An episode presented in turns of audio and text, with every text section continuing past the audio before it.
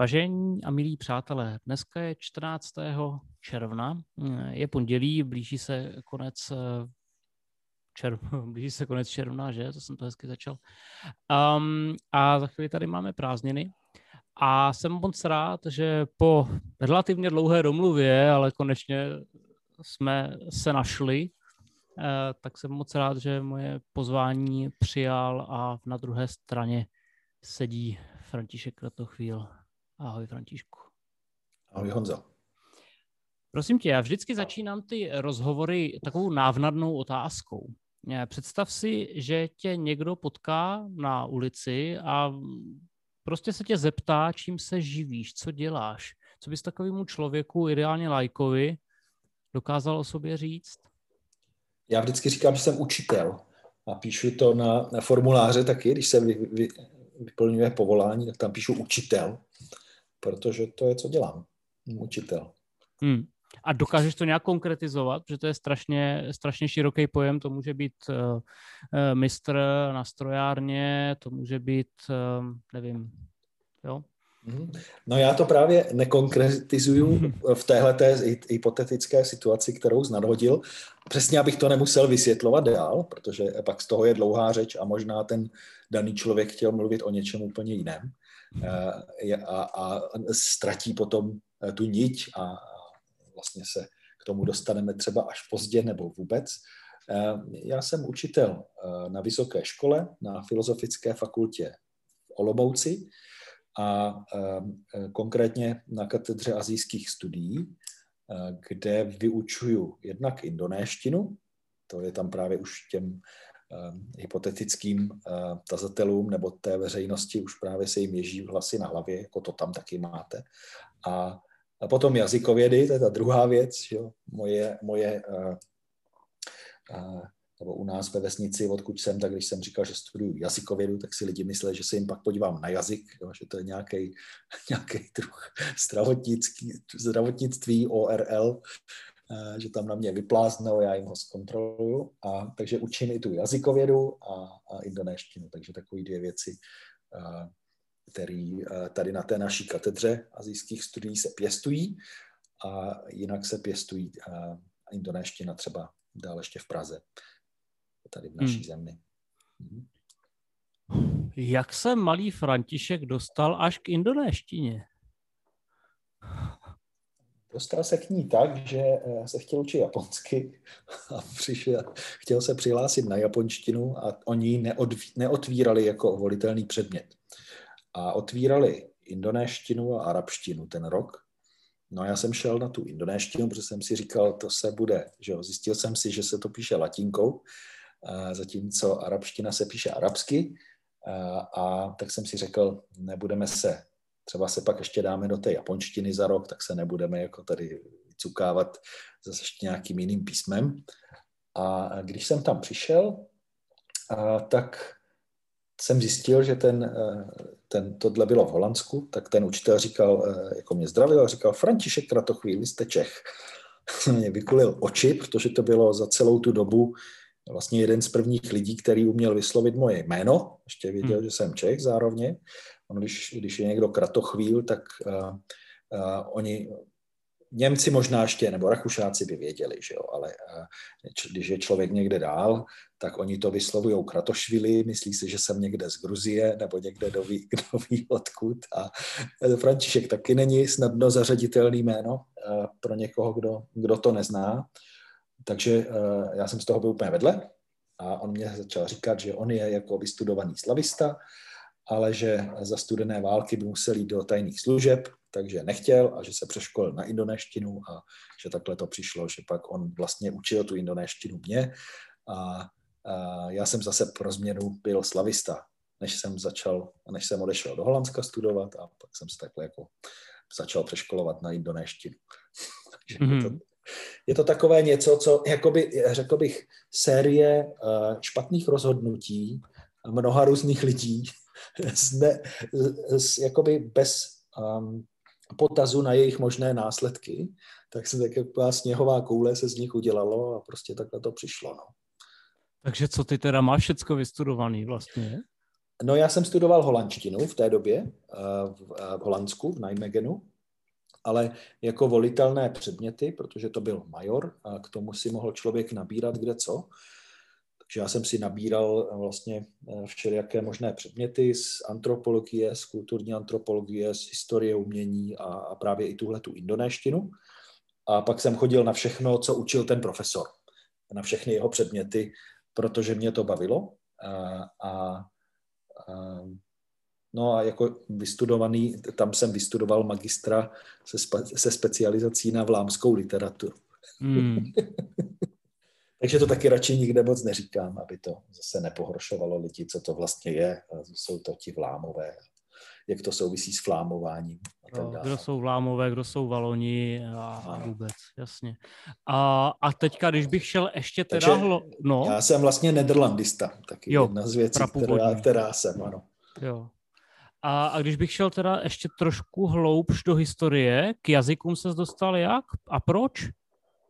Uh, no já nevím ani. Já, já, vím, já si pamatuju, že mě jako dítě mě fascinovalo, že vlastně jazyky nejsou jako ruština, že se to akorát nepíše jinak, ale vyslovuje v podstatě jako česky, že Němčina třeba hmm.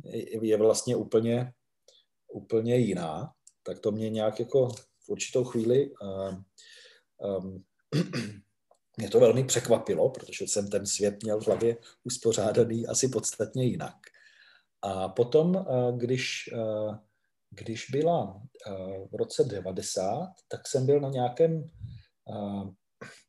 to byl nějaký jako ministranský tábor, my jsme byli někde u Prahy, v Počernicích. A my jsme jeli na, na, do Prahy na koncert, kde to je, myslím, kostel svatého kříže na Příkopech, tak tam byl koncert nějakého amerického dětského sboru. A my jsme tam pak jako přišli že, s tím naším táborem a poslouchali jsme, oni krásně zpívali a, eh, a pak jsme měli jakoby eh, potom si příležitost jako tam s nima nějak povídat. Hmm. No a já jsem vlastně, mě nějak teprve došlo v tu chvíli, že vlastně jsou lidi na světě, který jako s kterými bych si rád nějak třeba popovídal nebo něco o nich věděl a vůbec nemůžu je, nějak jakoby skrz to tlustý sklo eh, k ním.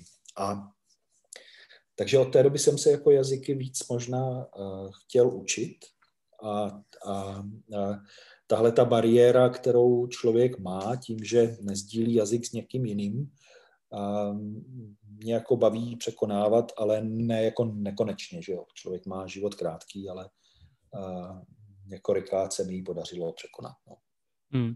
A dokázal bys jako, když bys byl nucený eh, nějakým jazykem mluvit, v, jak, v kolika jazycích nebo v jakých jazycích bys dokázal jako přežít? Jo, protože jako, když bych se tě zeptal, kolika jazyky umíš mluvit, tak mi řekneš no, tak maximálně v češtině, že? No tak záleželo by, jak moc bych měl na to rozkoukání, že jo? Ono, ono se to, eh, ty jazyky se člověk průběžně zapomíná, a průběžně se zase učí nějaký další. Takže já některé jazyky, které jsem um, um, dřív uměl, já jsem uměl docela pěkně italsky, ale z nějakého důvodu mi indonéština dost vytěsnila italštinu uh, a potřeboval bych tak třeba 14 dní, měsíc na to, aby se to zase vytěsnilo zpátky. Mm-hmm. Takže když jedu na konferenci do Itálie, nedávno jsem byl, tak vlastně si to všechno vzpomínám, všechno, co jako vidím, ty slova, když se ze sebe mám vypravit eh, víc než jednu větu, kterou jsem si jako připravil v hlavě, tak eh, je to těžký, no. Takže, hmm, takže, takže, no. takže jako potřebuješ prostě nějakou dobu na, na to oživení. Jako teďka v tuhle chvíli eh, vlastně běžně, běžně komunikuju ve čtyřech jazycích. Že mám tu češtinu, angličtinu v práci, holandštinu, protože jsem se jí prostě naučil velice dobře a nic mě jí nevytěsňuje a indonéštinu, protože ji učím. No, ale jsou další jazyky v tom mozku někde, který se tam jako navzájem perou, podrážejí si nohy a pletou se navzájem sobě pod ty nohy, aby, uh, a člověk prostě nemá tak, tak uh, aktivní. A to by byly třeba který, kdybych se tě zeptal na pasivní znalost? Já jsem se učil uh, dlouho německy, tu tam mám tou holandštinou uh, vystrčenou. Uh, polsky jsem se učil, rusky jsem se samozřejmě učil, italsky, portugalsky a pak jsem se učil uh, nějaké ty menší jazyky v Indonésii. Mm-hmm. takže těch je taky několik. No. Tak a teďka mě, teďka mě prosím tě řekni, uh, protože jako já, to, já to vím trošku, ale co bys dokázal říct o indonéštině, jako o jazyku? Indonéstina je jazyk, který nemá morfologii. Eh, to, to, to znamená v, řeč, v řeči lidové, když já nevím, jak moc je to lidové, že to je jazyk neoheb, neohebný, že, tam, že se tam nic neskloňuje a nečasuje. A z toho mnohý Evropan usuzuje, že tudíž ten jazyk nemá žádnou gramatiku. A to je velký omyl. ten jazyk má gramatiku velmi jinou a velmi těžkou a klade důraz na jiné věci, než my jsme zvyklí. Takže naučit se v tom jazyce mluvit opravdu idiomaticky správně je velké úsilí.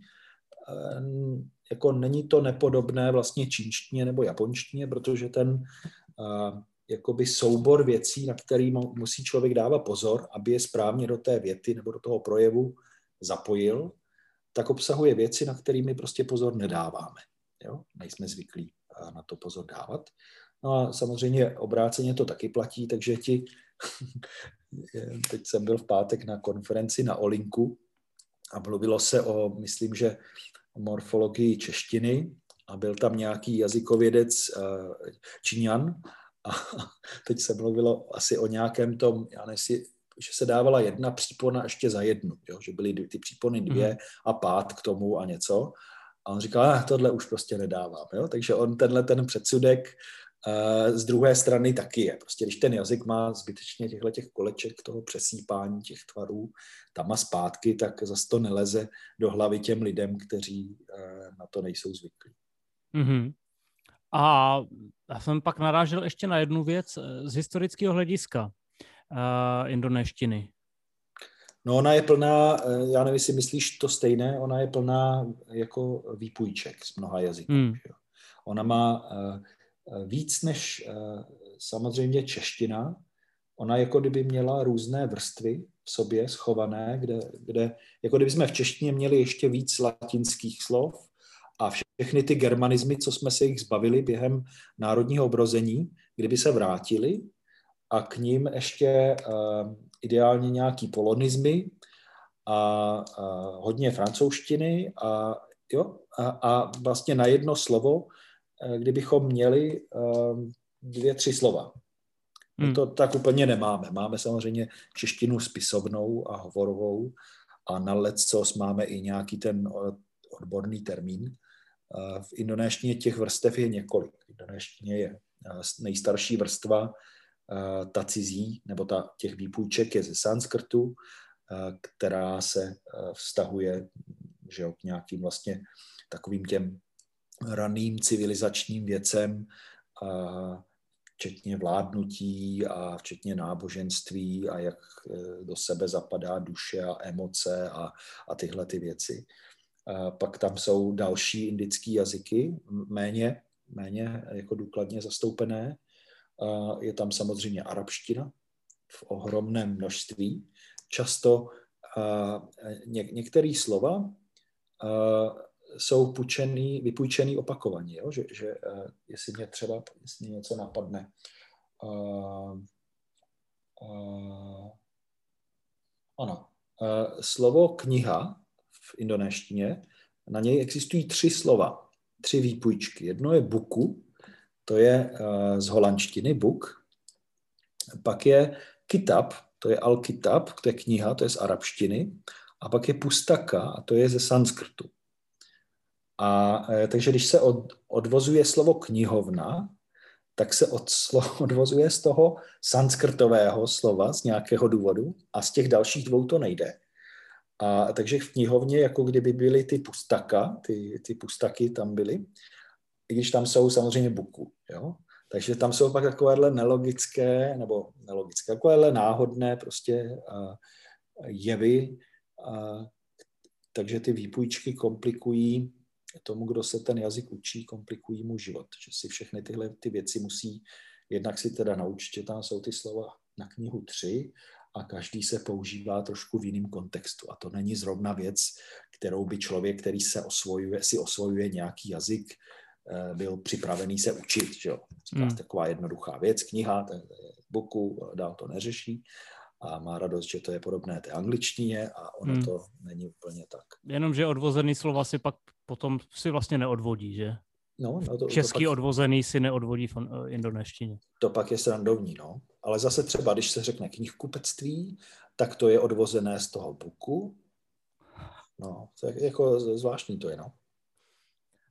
Um, ty jsi to dával, nebo přemýšlel nad příměrem, uh, proč v češtině to tak nemáme, že, že to by tady musely být pořád ty germanizmy a tak dál, ale já teda předpokládám, že v indonéštině je to právě kvůli tomu, že to byl takový melting pot, že jo? protože se tam přerývaly eh, různé koloniální mocnosti a, a tak podobně. Je to tak, nebo je to z jiného důvodu?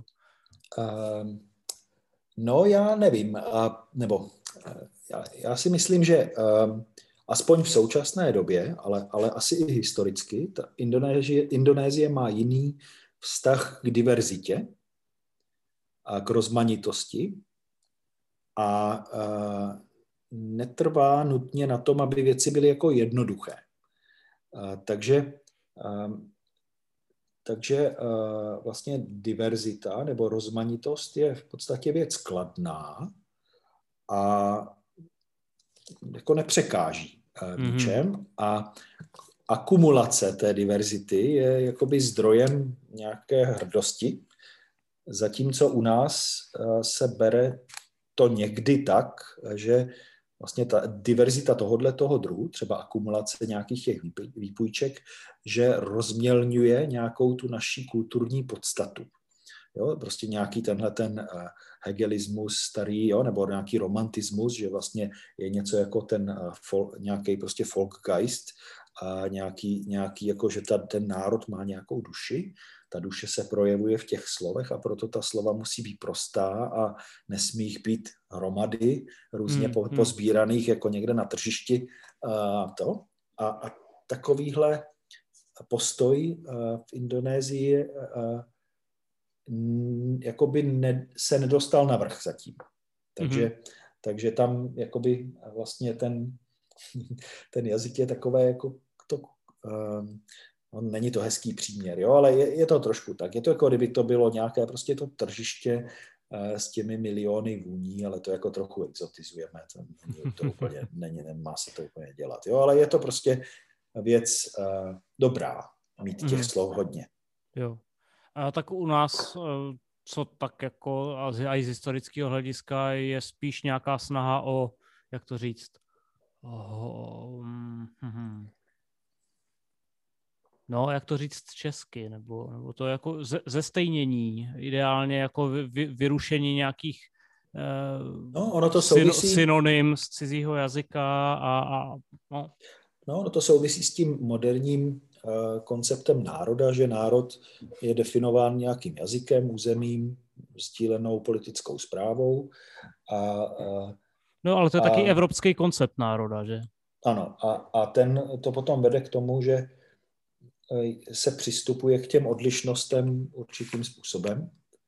A některým lidem to potom, jako kdo není zrovna v tom, kdo, kdo je trochu na periferii, v, jakémkoliv, v jakékoliv dimenzi té mm-hmm. stejnosti, tak trochu má problém, že jo? To, to víme. Hmm, hmm. Jo, tak tohle to víceméně vychází z, právě z, jako z evropské koncepce státu, jako od westfálského míru a bla, bla, bla. Že? To, bychom, hmm. to bychom mohli rozebírat dlouho.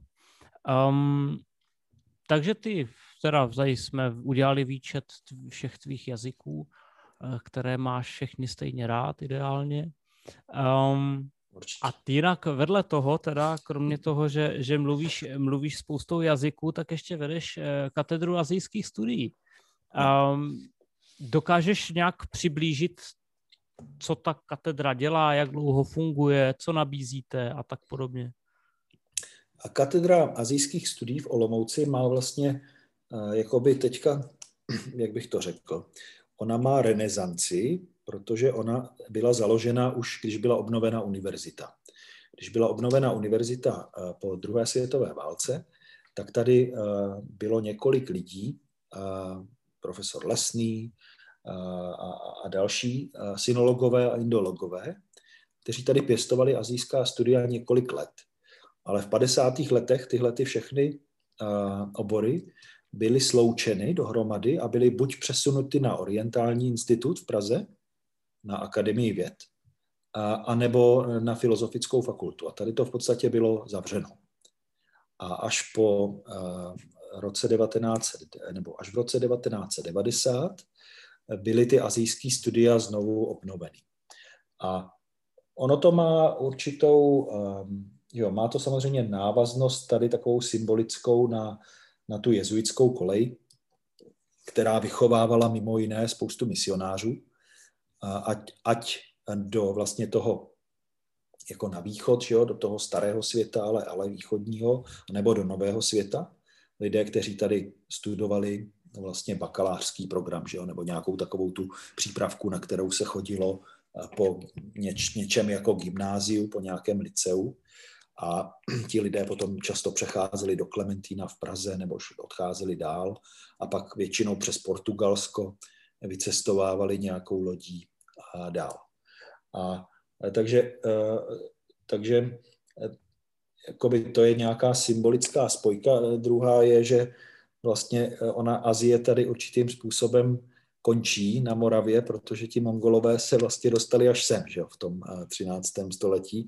Takže my tady jsme tak jako jednou nohou už vlastně v těch pláních, které tady jsou pak odsud na ten východ a, ta, a dá se eh, že jo, v těch starých dobách koněm jet vlastně až zase někde k Japonskému moři pomalu.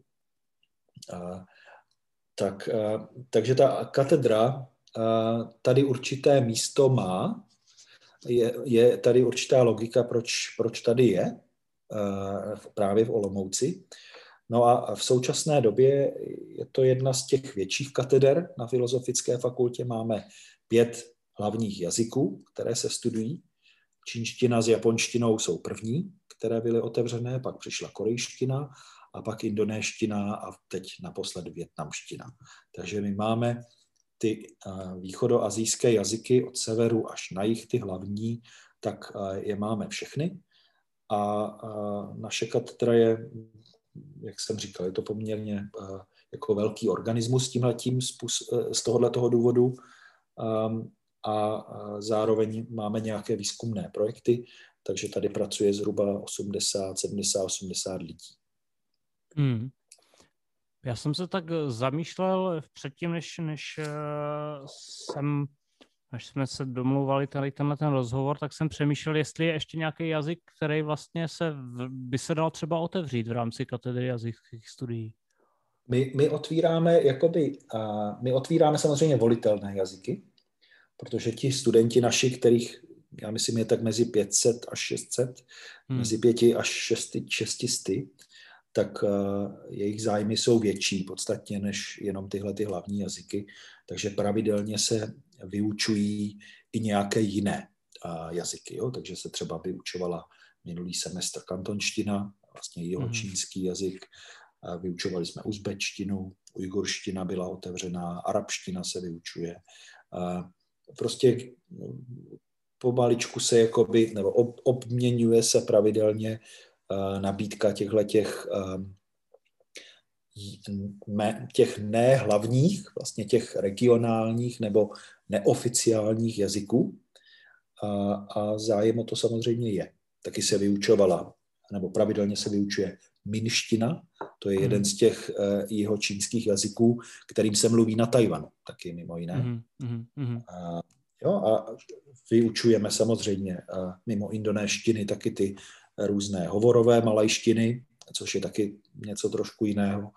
Takže těch jazyků je jako vícero. Na samostatný program uh, si zatím nepomyšlíme žádný hmm, další. To jsem se chtěl zeptat, protože jako nějaký Bčkový, Cčkový předmět, to je něco jiného, že jo, ale... No, ono to, ono to v podstatě dost dobře nejde. Bez... Uh, ta, ta část, kterou máme, tak samozřejmě ten jich, Indonésie a, a Větnam mají některé věci společné a souvisí to s Jižní Čínou. Takže tam je jeden takový region, který spolu souvisí. Na severu korejština, Japonsko, severní Čína taky spolu souvisí. to jsou podstatě kulturní nějaký areály. Ale když by člověk šel dál, tak už tam buď musí se zabývat Indií, mm. k, tomu, k tomu musí nabrat nějaké indické jazyky, to je úplně jiná kultura, náboženství, historie, všechno prostě od nuly. Uh, jsou, tam, jsou tam samozřejmě vlivy kulturní, ale oni nejsou, oni jsou periodicky, že jo? není to celou dobu, takže to tady z té naší stávající sestavy nikdo ne, neumí, nikdo to nemá jako na to v podstatě kvalifikaci. Takže to je ta jižní cesta. Když bychom šli po severu, severní eh, hedvábnou stezkou, tak tam hnedka narazíme na perštinu a ty středoazijské jazyky. A to je taky úplně jiný svět. Tam je, že jo, je tam islám, arabština, perština, uh, Indie tam taky má nějaký vliv, uh, vlastně nomád, no, zná ta nomádská státní zřízení, hmm. jako velmi, velmi jiná kultura a je potřeba k tomu dělat ruštinu, protože velká část toho areálu uh, patří nebo je v kulturní sféře současného Ruska takže to taky zase je jako několik tam těch překážek najednou, které, aby člověk se rozšiřoval tím směrem, by museli být jako najednou nebo postupně, by si tam člověk musel ty brány otevřít. Hmm. A v tuhle chvíli na to nemáme kapacitu. Hmm. A nějaká mongolština nebo na druhou stranu filipínština a tak dál? Ta... To je to stejné. Mongolština je velice kvalitní v Praze a, hmm. a myslím si, že nemá Eh, nemáme my eh, důvod eh, jakoby tam něco podnikat. Filipíny by byly velice zajímavé a v podstatě nemáme, nemáme nikoho, kdo by to dělal. Já myslím, že ani v České republice ohledně třeba jazyka, výuka, mm. výuky jazyka, protože Filipíny jsou hodně jako mimo náš, náš takový kulturní obzor, jo? Že, že ona to byla americká kolonie, Eh, vlastně teď v poslední době předtím španělská. Ti naši misionáři tam někteří byli, ale pak je tam hrozně dlouhou dobu vlastně je tam takové, to je taková část světa, o které eh, my víme velmi, velmi málo. Málo se o ní zajímáme. Teďka tím jejich politickou orientací během komunismu, vlastně tomu, že byli velice, že jo, Marcos byli velice proti, uh, proti komunističtí, takže tam ani nedošlo k nějakým užším eh, spoluprácím nebo nějakému zblížení. To byl prostě bráno jako pro americký nepřátelský hmm. stát. Hmm. Takže my opravdu máme velmi málo eh, i lidí, kteří se tou zemí zabývají. Jo? Hmm. A myslíš, že by o to teoreticky byl třeba zájem na trhu, nebo? Nevím, nevím. Hmm. Nevím, no. Ví, vím, že No a, na, a další problém s těmi Filipínci je, že oni umí výborně anglicky všichni. Takže um, ono to v podstatě v popisu práce máte vy, jako anglisti, taky trochu. A vy se o to taky nezajímáte. Že, že Bčku filipínštinu, dobrá, OK. No, no ne, uh, ono to, ono, ten jazyk je příbuzný s indonéštinou. Uh, nebylo by to tak těžké se, se mu učit, uh, když by, když by se vyučoval. Jo? Když člověk se učí indonéštinu, tak uh, té filipínštině to není daleko, spoustu slov bys třeba i rozuměl nebo bys poznal. Hmm, hmm. Jo? A, a to, jak ten jazyk je poskládaný dohromady, prostě je podobné. Jo? To je, to je, jako z hlediska gramatiky právě a tak. Přesně jo, tak. Jo, no, jo. To je jedna rodina a člověk by se v, tam, v tom snaz, snáze by se to učil někdo, kdo už se třeba učil indonéštinu. A, ale zatím to nemáme. No. Hmm to jako jenom mě teďka napadlo, že z hlediska anglistiky to by mohla být zajímavá třeba katedra Tokpisin. No, taky no. Taky nemáme Tokpisin, taky by to bylo velice zajímavé. To bych si klidně, to bych si klidně zapsal, jako to, takový Bčko nebo Cčko, to by mohlo být hodně zajímavý. No. no. Uh, Františku, jak vypadal pro katedru azijských studií poslední rok z hlediska toho té pandemie a tak dál. Dotklo se to nějak jako studia a tak? Já, já, nás se to dotklo um, jako všech samozřejmě, eh, že musela probíhat online výuka, ale ten největší dopad je v tom, že spousta studentů neodjela nikam. Naši studenti jezdí na, na jeden semestr, někdy na dva, na dlouhé výměny do, do Ázie a tam protože na rozdíl od, od, od anglistiky nebo, nebo romanistiky, tak ti naši studenti začínají od nuly, když k nám přijdou.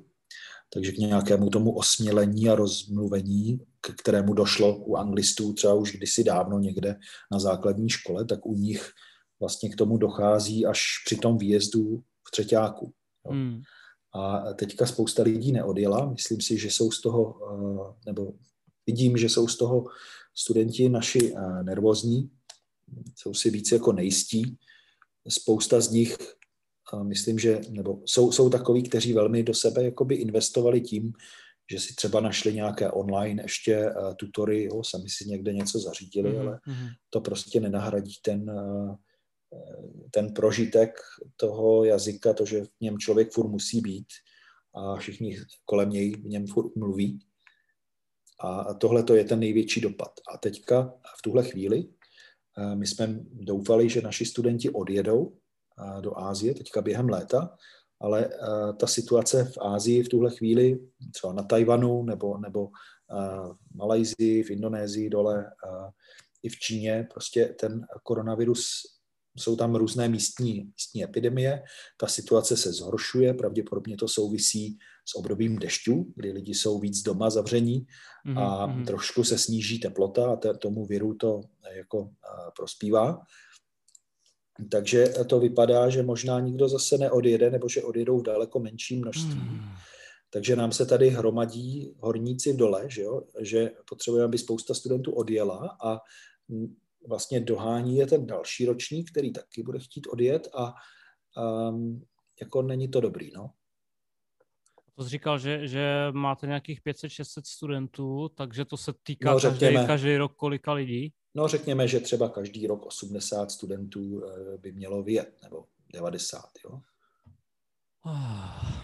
No a, a, a eh, potom, takže jsme i třeba eh, to nemá to zatím žádnou konkrétní podobu, ale jestli to takhle bude pokračovat dál, tak my budeme muset vlastně dělat nějaké jako ne příměstské, ale opravdu jako tábory, že odjedeme někde na nějakou chatu a bude se tam mluvit eh, týden jenom hmm. nějakým tím jazykem a, a bude se tam vařit indonésky, čínsky, japonsky a Jasně. budeme tam dělat nějaký ten prožitek toho. Prostě simulovaný emerging, no. No, no. Hmm. Tohle to je, tohleto je těžký a dlouhodobě, hmm. pokud uh, nevíme, že ten vir tady s námi asi zůstane v nějaké podobě, ale uh, bude pravděpodobně mít uh, velký dopad na cestování. To už na, má. Na to, kolik to bude hmm. stát hmm. a na to, jak moc se uh, bude jezdit na nějaké krátké cesty vůbec, že jo, jestli se to vyplatí. A takže dlouhodobě to asi hodně změní to, jak eh, ten náš obor i třeba se bude pěstovat. A hmm. Eh, ono na jednu stranu to asi je dobře, protože nesmyslné lítání kolem planety furt dokola eh, jako taky nám dobrou, nebo nám dělá medvědí službu, ale k tomu, aby člověk se nějaký takovýhle jazyk naučil, tak tam opravdu nějakou dobu potřebuje být. Hmm.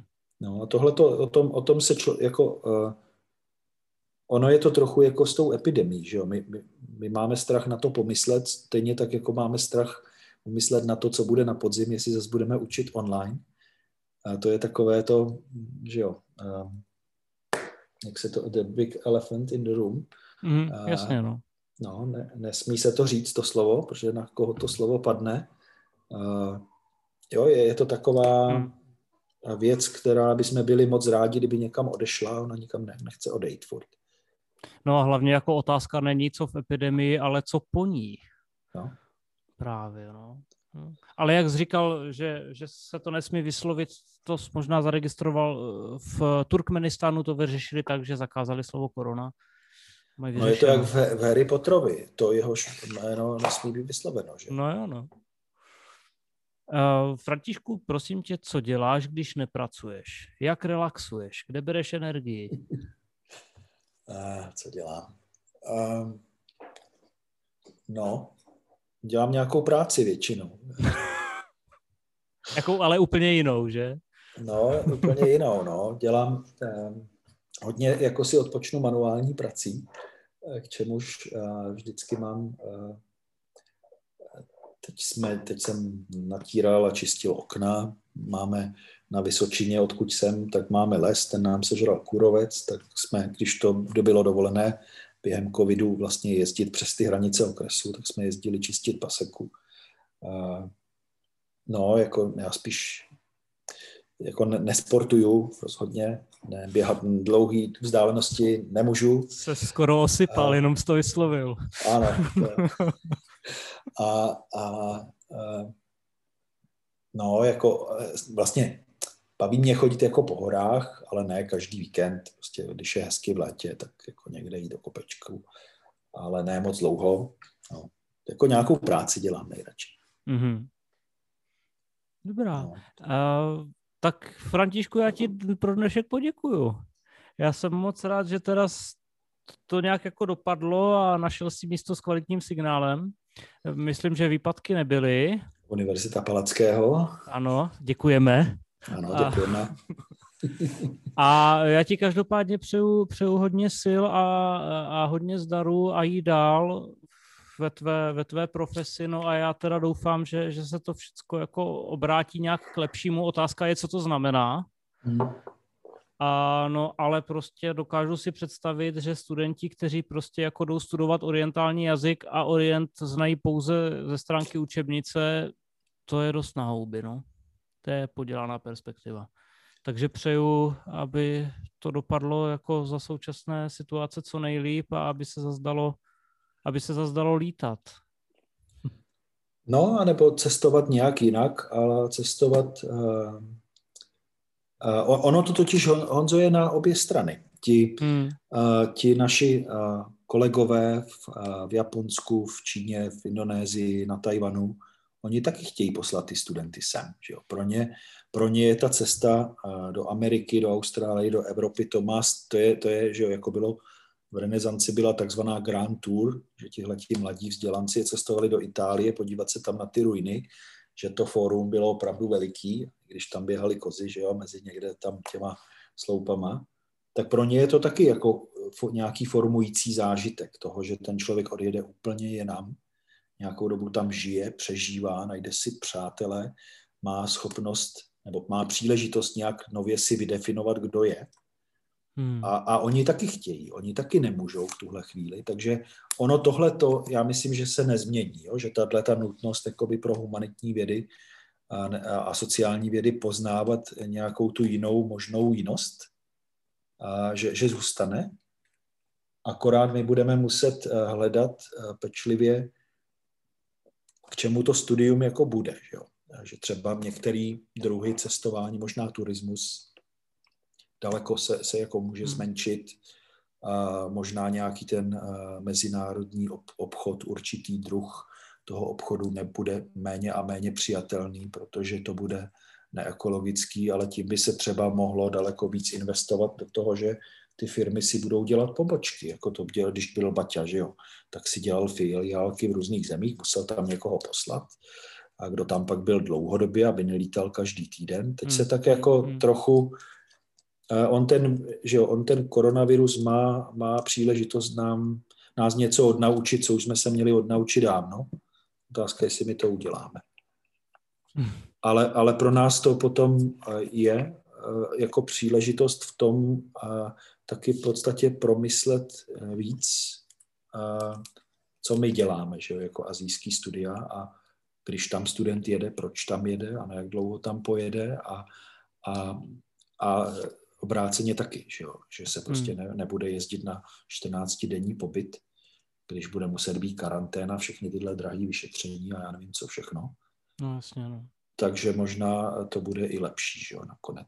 Jo, tak to už někdy před tím rokem jsem se zamýšlel, že najednou prostě se zjistí, že fakt jako nemusíš na každou konferenci přijet no. osobně.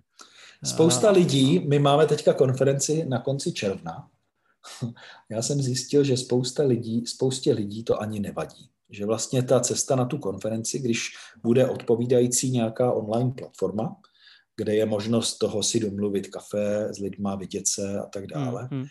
Takže spousta lidí si vlastně i tu cestu ráda odpustí. A na tu konferenci nám přijedou virtuálně spousta lidí z těchto těch zemí, jako je Indonésie, Filipíny, kteří jinak by si to vůbec nemohli dovolit. No, takže, takže ten obsah je zajímavější, protože tam je daleko širší skupina lidí. Hmm. A, a, a je to teda škoda, že se člověk nevidí s těmi kamarády, ale když pak máš zvažovat, jako jestli jsi vlastně na tom vydělal nebo prodělal, tak já myslím, že jsme skoro vydělali. Hmm. Akorát pak já jsem, to jsem potom domyslel ještě vlastně už i před tím rokem, že pak ale otázka vlastně zamyslet se nad třeba uh, velikostí konferenčních poplatků. No, my jsme úplně A, zrušili. No, no, není potřeba. Jo, ale vím, že třeba jako spousta konferencí je třeba z toho živa. Ano. Jo. Takže pak otázka jako zase dát konferenční poplatek, když tam ti lidi nejsou vlastně, jo, a, a, a kam teda, pokud tam zůstane, tak na co vlastně jde. Hmm. A tak dál, a tak dál, a tak dál, jo. Jako, je, to, je to zvláštní svět. No, je to, je to jako se vším. Prostě je to příležitost udělat, aby něco nového vzniklo na místě toho starého, který už být nemůže. A, a vždycky je to jako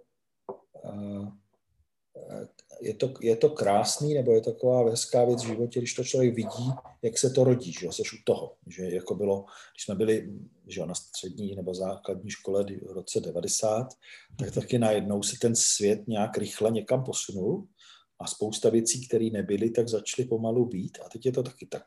Ten najednou se hodně moc toho stalo a svět se posunul a my to vidíme, jak se to kolem nás najednou jako přetváří. Hmm a dalších deset let to budeme zažívat. No, aby jsme si vlastně rozklíčovalo, co se vlastně stalo. Co se všechno semlelo a budeme se v tom snažit udělat pořádek a ono se to pak, doufejme, zase rychle změní. Někam jinam. tak jo, Františku, měj se krásně. Eh, jo, Honzo, děkuju. Jo, nemáš za co. A vždycky přeju uh, pevné internetové připojení a ještě pevnější zdraví. tak to by taky.